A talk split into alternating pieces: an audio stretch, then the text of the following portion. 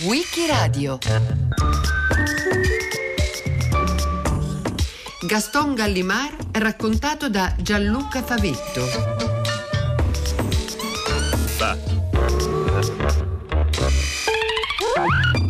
Il suo nome vuole dire letteratura, cultura. Lui non è un autore, è un fautore di cultura e letteratura. Le favorisce, le sostiene, le fa viaggiare, le fa arrivare agli altri.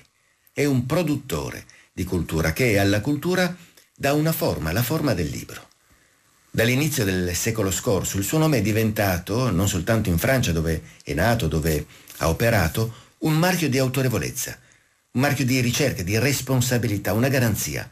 Il suo nome garantisce cura e qualità in quello che è uno degli snodi fondamentali dell'insieme eh, culturale, del mondo culturale, l'editoria. Gallimard il cognome, Gaston Gallimard il nome completo. È lui che fonda la casa editrice che oggi conosciamo appunto come le Edizioni Gallimard, che è, e lo si può dire con una certa sicurezza, senza voler fare classifiche, ma guardando titoli, autori, i dati di produzione e quelli di vendita, è una delle più importanti case editrici al mondo, perché possiede uno dei migliori cataloghi eh, al mondo. È il catalogo, sono i libri e gli autori che tieni in catalogo disponibili a fare la forza e la qualità di una casa editrice. Una casa editrice deve essere casa proprio, non solo magazzino o mercato. E le edizioni Gallimard sono prima di tutto una casa. E in questa casa autori, eh, lettori, operatori di tutto il mondo della cultura crescono, sono cresciuti come comunità.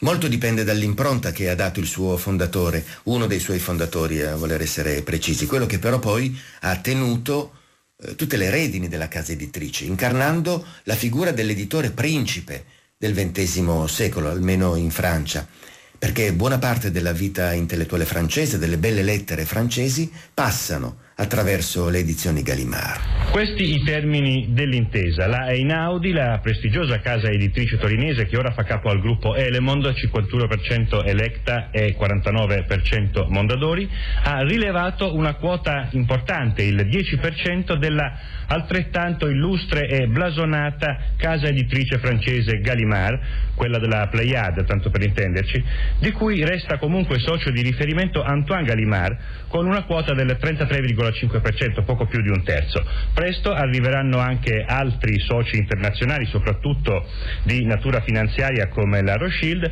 Resterà la Banque Nationale de Paris che su invito di Mitterrand aveva rilevato la quota degli altri fratelli Gallimard che avevano voluto vendere, ma il socio più importante per il suo valore editoriale e culturale è la Einaudi.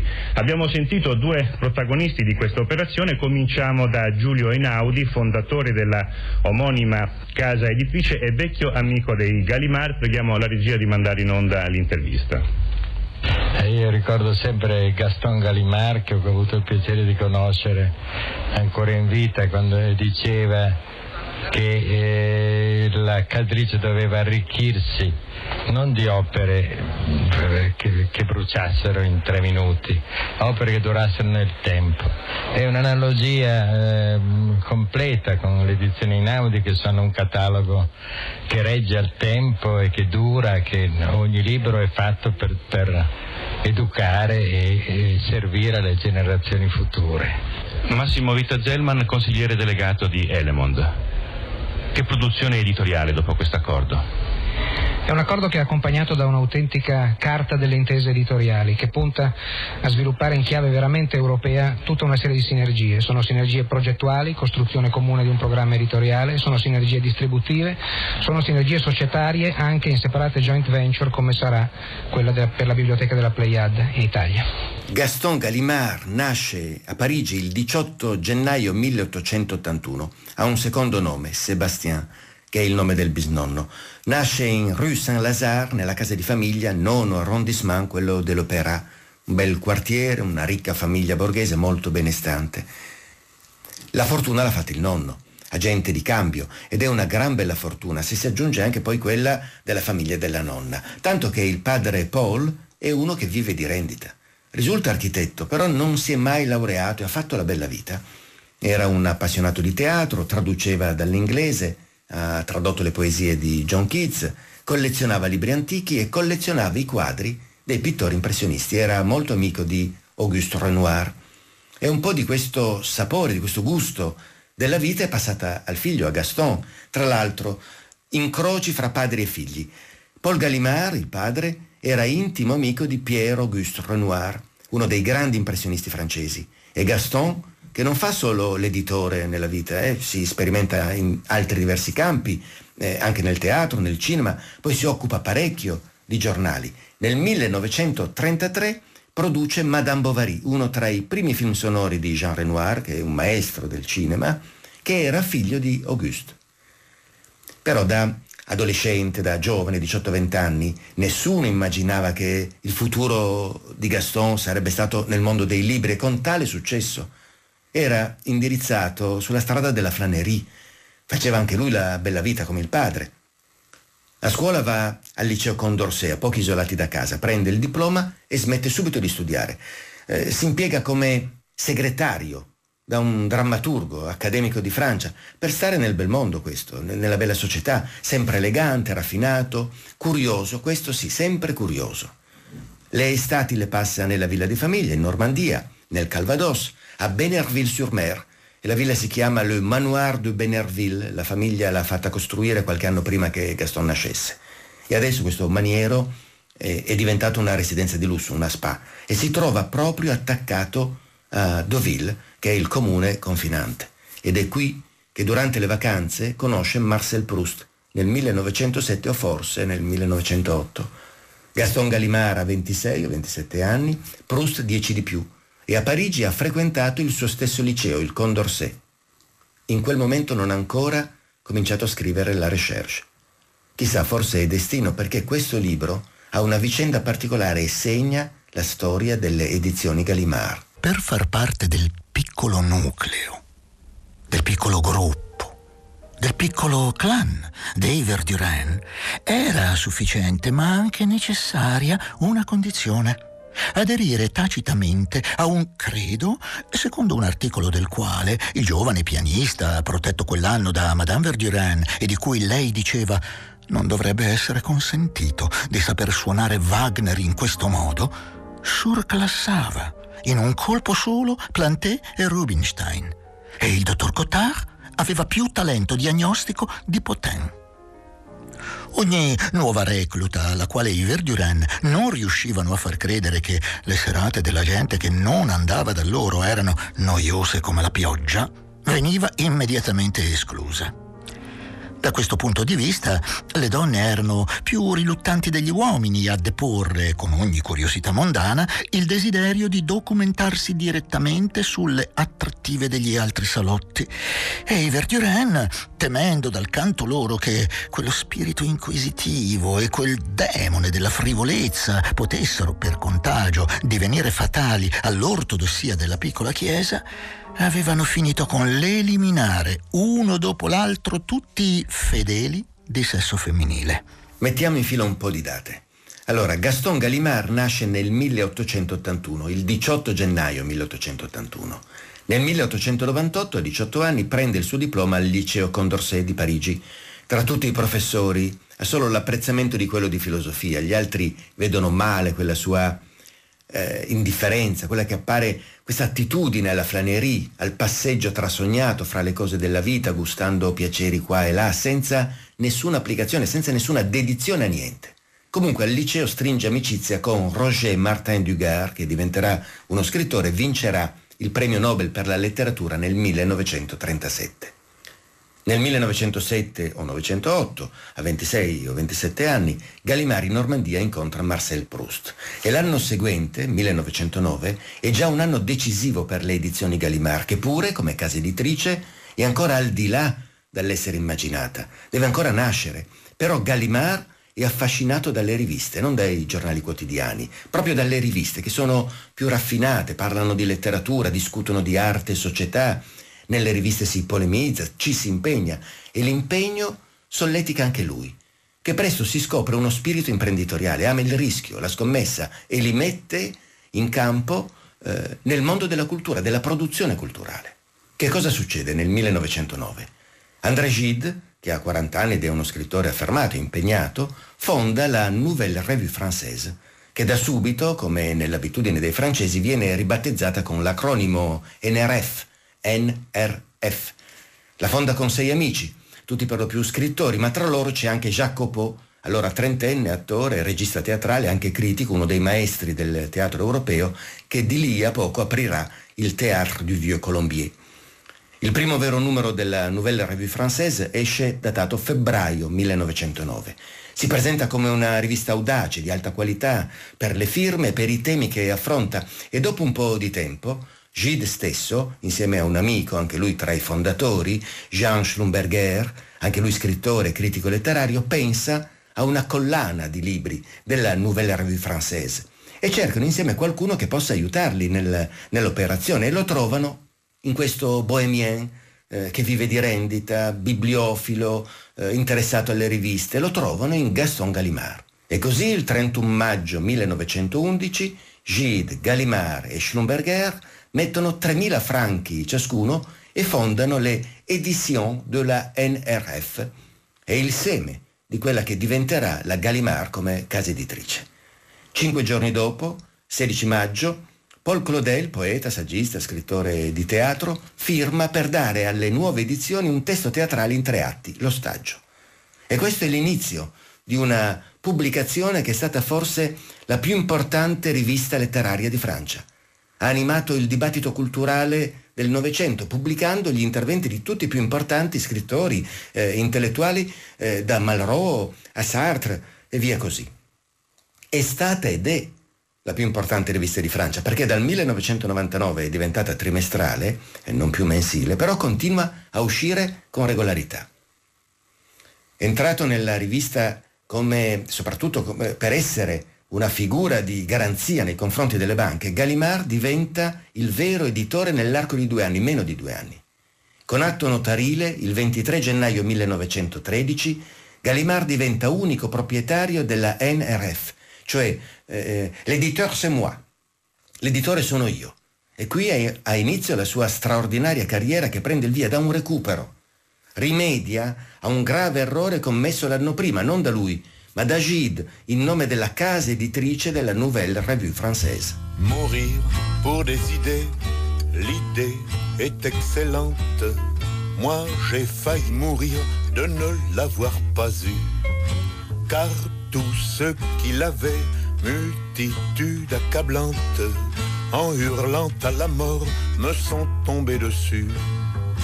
Ils ont su me convaincre et m'amuse insolente, abjurant ses erreurs, se rallient à leur foi avec un soupçon de réserve toutefois, mourront pour des idées, d'accord, mais de mort d'accord, mais de mort. Di passi falsi è piena la storia della letteratura, la storia tout court è piena di passi falsi che diventano poi curiosi aneddoti se in qualche modo si rimedia. Nel 1912, a dicembre del 1912, quando Gallimard ha già preso piede, si è già ritagliato il ruolo fondamentale all'interno della casa editrice della Nouvelle Revue Française e, e tempo un mese sarebbe diventato unico proprietario, succede che André Gide rifiuta un manoscritto rifiuta il primo dei sette libri che compongono il grande romanzo della Recherche, alla ricerca del tempo perduto. Gide riceve un quaderno dove Proust ha scritto dalla parte di Svan. Lo sfoglia distrattamente, l'occhio gli cade su qualche pagina, non gli piace e lo rifiuta. Vero è che eh, dopo un anno e un mese, a gennaio del 1914, scrive una lettera di scuse e di vergogna a Proust, fa ammenda, scrive Aver rifiutato questo libro rimarrà il più grave errore della NRF, poiché ho la vergogna di esserne in gran parte responsabile e uno dei rimpianti dei rimorsi cocenti della mia vita. Aggiunge anche che si era fatto una pessima immagine di lui, di Marcel Proust, dopo pochi incontri in società circa vent'anni prima, così dice. Arriva a confessare che lo considerava, parole testuali, uno snob, un mondano dilettante, quanto di più modesto potesse esserci per la nostra rivista. Questo è il giudizio di, iniziale di Gilles su Proust. E Proust viene bocciato. E così Marcel è costretto a pubblicarsi il libro a sue spese con il marchio di un altro editore. Poi però Gaston Gallimard diventa il padrone della NRF e ricuce i rapporti con Proust. Autore ed editore intrattengono una fitta corrispondenza per dieci anni, comincia proprio nel 1912 e continua fino alla morte di Proust, 1922. Sono circa 400 lettere, 40 l'anno, più o meno tre al mese. Lo stesso Gide è spinto a scrivere, sempre nel gennaio del 1914, che la Nouvelle Revue Française, pur di avere l'opera di Proust, è pronta a sostenere tutte le spese di pubblicazione e inoltre a fare l'impossibile perché il primo volume si aggiunga ai successivi nella sua collana. E così accade. La Recherche, Marcel Proust, a partire dal 1919 la pubblica nelle edizioni Gallimard, che però nel luglio del 1919 cambiano nome. Cambia la ragione sociale, si trasforma in la Librairie Gallimard Gide e Schlumberger sono sempre soci e a loro si aggiunge un fratello di Gaston, Raymond, figura decisiva per la crescita della casa editrice. Soltanto nel 1961, 50 anni dopo il primo libro pubblicato, quelle che si sono chiamate prima le edizioni della nuova rivista francese, poi la libreria Gallimard, diventano semplicemente les éditions Gallimard, che sono bellissime edizioni, di alta qualità, di impatto, con la loro veste grafica semplice, rigorosa, raffinata, fa, fa, fa, fa subito collana. Un libro Gallimard è immediatamente riconoscibile. È già una cifra stilistica alla copertina. Sono copertine tutte bianche, quelle storiche, quelle belle, di sempre. Sono copertine tutte bianche, che tendono un po' al beige, un colore chiaro, caldo. Hanno due sottili cornici, due riquadri vicino ai bordi. Uno è composto da una linea nera ed è quello più esterno. Dentro Subito accanto corre una doppia linea rossa. Il nome dell'autore è in nero, in alto e sotto con il carattere più grande in rosso c'è il titolo del libro. Poi quasi in centropagina, in corsivo, le tre lettere dell'acronimo NRF, il segno, il monogramma della Nouvelle Revue Française e in basso, a far da piede, da zoccolo, il nome dell'editore, Gallimard. Tra i primi titoli pubblicati dalla casa editrice appena nata ci sono un testo teatrale, L'ostaggio di Claudel, poeta drammaturgo che farà anche una brillante carriera diplomatica, un romanzo breve di Gide, Isabelle, e poi Judith, una tragedia scritta nel primo Ottocento da Hebel, cupo drammaturgo tedesco che proprio Gaston Gallimard traduce. A seguire Gallimard dà spazio ai migliori autori della letteratura francese. Nel 1913 esce Jean Barrois, un romanzo sulla perdita della fede nel mondo moderno dell'amico Roger Martin Dugard che ha conosciuto al liceo e questo titolo è eh, il primo vero successo di pubblico della nuova casa editrice. Nel 1914 sulla rivista a puntate esce Il Grande Moln di Alain Fournier, un libro trasognato, trasognante, meraviglioso e, e poi vengono pubblicati Apollinaire, Paul Morin, Aragon, Breton, Éluard, Valéry, Sartre, Malraux, Antonin Artaud. Si comincia in genere con 1500 copie a titolo, poi si passa a 3000 e poi con il dopoguerra aumentano. Le Pleiadi, costellazione formata da Alcione, Elettra, Maia, Merope, eccetera, erano figlie di Atlante e Pleione, ninfe montane fuggite in cielo per ripararsi dal gigante Orione.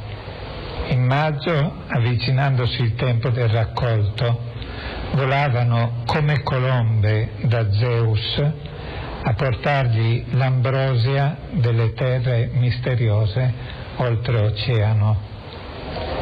Ecco una prima metafora dove l'ambrosia può essere appunto il piacere letterario. La Pléiade a été créée en 1931 par un monsieur qui s'appelait André Chiffrine. À l'époque, l'esprit de la collection était de mettre à la disposition d'un certain nombre ce qu'on aurait pu appeler une bibliothèque nécessaire, ce qu'on pourrait dire bon, ce qu'il fallait avoir, la bibliothèque de l'honnête homme. Et l'idée était justement de pouvoir mettre cette bibliothèque de l'honnête homme dans sa poche. D'où l'idée du missel, qui est une idée euh, à la fois qui était l'œuvre de Christophe Colomb, parce qu'à la fois c'était effectivement euh, reprendre avec la, grande tradition euh, du 18e, du 19e siècle, qui était le, colportage, quand on, on allait de maison en maison, vendre des livres, et aussi l'idée que euh, finalement il ne fallait pas avoir euh, des grands livres majestueux, mais qu'il fallait avoir des livres solides. Donc c'était l'esprit de la collection, avoir des livres solides, donc une collection en cuir tout de même, avec du papier Bible, pour que euh, ces livres puissent durer, puissent passer d'une génération à une autre et puissent accueillir ce qui devait être les œuvres essentielles. Intanto, nel 1933 il catalogo si arricchisce con quella che diventerà una delle storiche, grandi, importanti collane Gallimard, la Bibliothèque de la Pléiade, dedicata ai grandi classici. E si aprono altre diverse collane, quella di storia, di geografia, di etnologia, di arte, di poesia. Vengono pubblicati Jean Genet, Simone de Beauvoir, Albert Camus, Raymond Queneau, Samuel Beckett, Marguerite Duras, eccetera, eccetera, senza contare i grandi scrittori stranieri. Ma non solo di libri e di editoria è fatta la vita di Gaston Gallimard. Negli anni 10 del Novecento soggiorna un paio di volte per alcuni mesi negli Stati Uniti. Segue come produttore e amministratore i destini del Théâtre du Vieux Colombier, quello fondato dall'amico Copeau. Negli anni 20 si preoccupa di lanciare molte riviste da solo o insieme ad altri editori. È sempre stato un suo pallino questo, eh? E non solo riviste intellettuali, anche giornali popolari. Negli anni 30 si interessa di cinema, produce Madame Bovary di Jean Renoir, di sicuro per curiosità, per spirito imprenditoriale, perché ama il cinema, infatti lancerà anche una rivista di cinema, ma anche perché la parte della protagonista è affidata alla sua amante ufficiale, Valentine Tessier. È proprio Gallimard che va dal regista e gli offre di girare il film, che nella versione originale, che non esiste più, durava 3 ore e 10 minuti. Gli esercenti impongono molti tagli e il risultato è un fallimento commerciale. Negli anni 40 poi comincia a organizzare anche concerti. Intanto si è sposato, ha un figlio, divorzia e nel 1930 si risposa di nuovo. Il figlio Claude, a metà degli anni 60, si associa alla guida della casa editrice, diventa direttore aggiunto, ma solo quando il padre ha ormai 85 anni, non prima. Prima è ancora e sempre il vecchio Gallimard, il motore della casa editrice. Un vero vulcano di idee, di iniziative, una personalità determinata, strabordante. Sapeva quello che voleva e lo otteneva. La prima guerra mondiale, per esempio, l'ha evitata. Si è nascosto in campagna, si è inventato trucchi. L'importante era riuscire a farsi riformare e lo scopo lo ha raggiunto. La seconda guerra mondiale e l'occupazione nazista della Francia rappresentano invece un periodo buio per la casa editrice, perché mantiene una posizione ambigua, un po' in attesa che passi la tempesta. La direzione della Nouvelle Revue Française viene affidata a Pierre Drieux La Rochelle, scrittore di immenso talento, geniale, che però col tempo diventa fascista e alla fine della guerra si suiciderà. La casa editrice si barcamena, non pubblica mai libri di propaganda nazista e se proprio deve pubblicare un tedesco sceglie Goethe. Un po' però si autocensura, però favorisce le riunioni clandestine degli intellettuali antifascisti e parteggia per i non collaborazionisti. Insomma, non ne esce male eh, alla fine della guerra. E quindi riparte creando nuove riviste di successo, pubblicando nuovi autori. Con il 1950 si avvia un altro quarto di secolo di acquisizioni, colpi letterari, successi. Gallimard continua a ingrandirsi.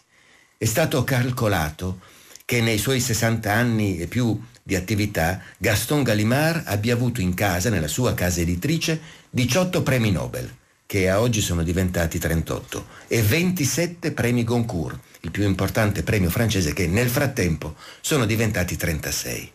Come uomo, come persona, si può dire che Gaston Gallimard fosse una casa editrice ed è stato un pezzo della grande letteratura francese.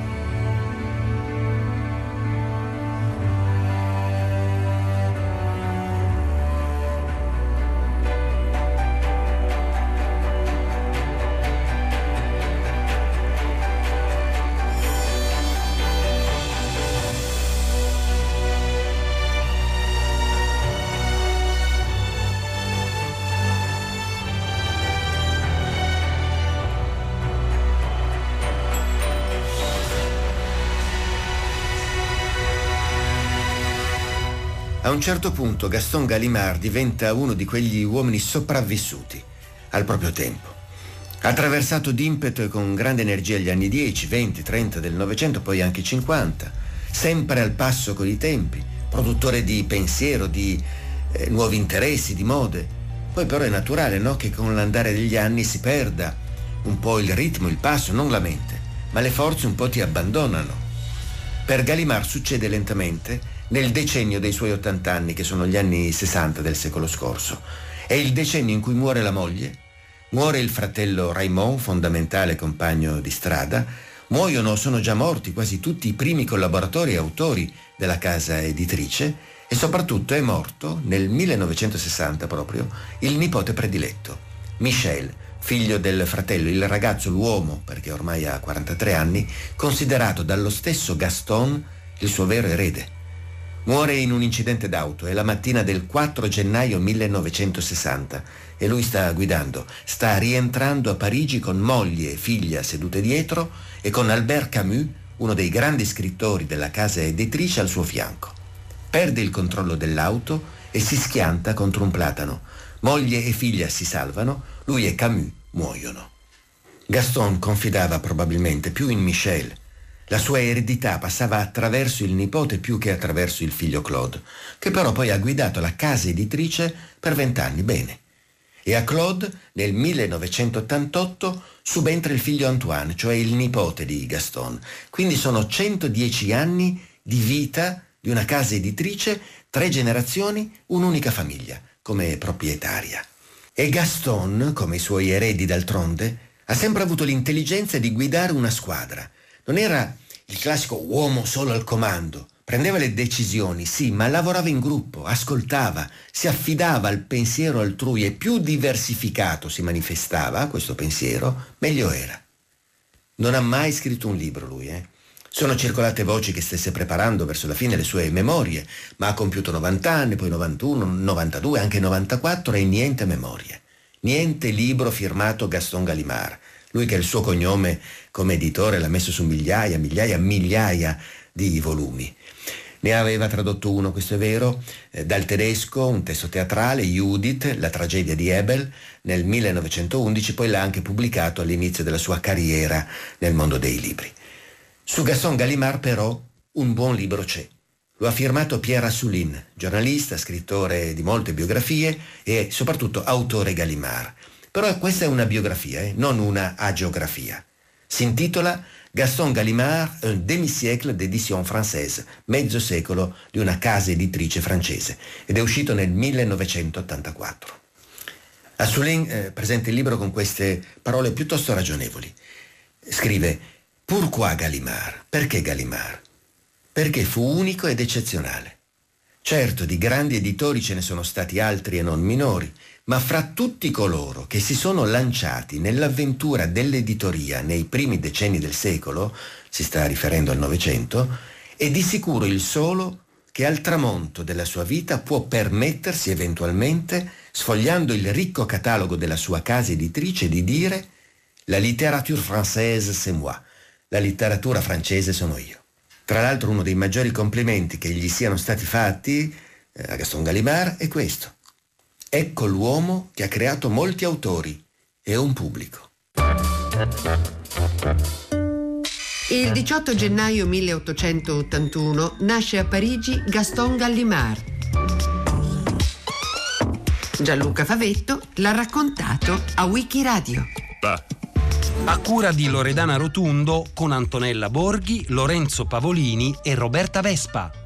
Per riascoltare e scaricare il programma vai sul sito di Radio 3 o scarica l'app Rai Play Radio.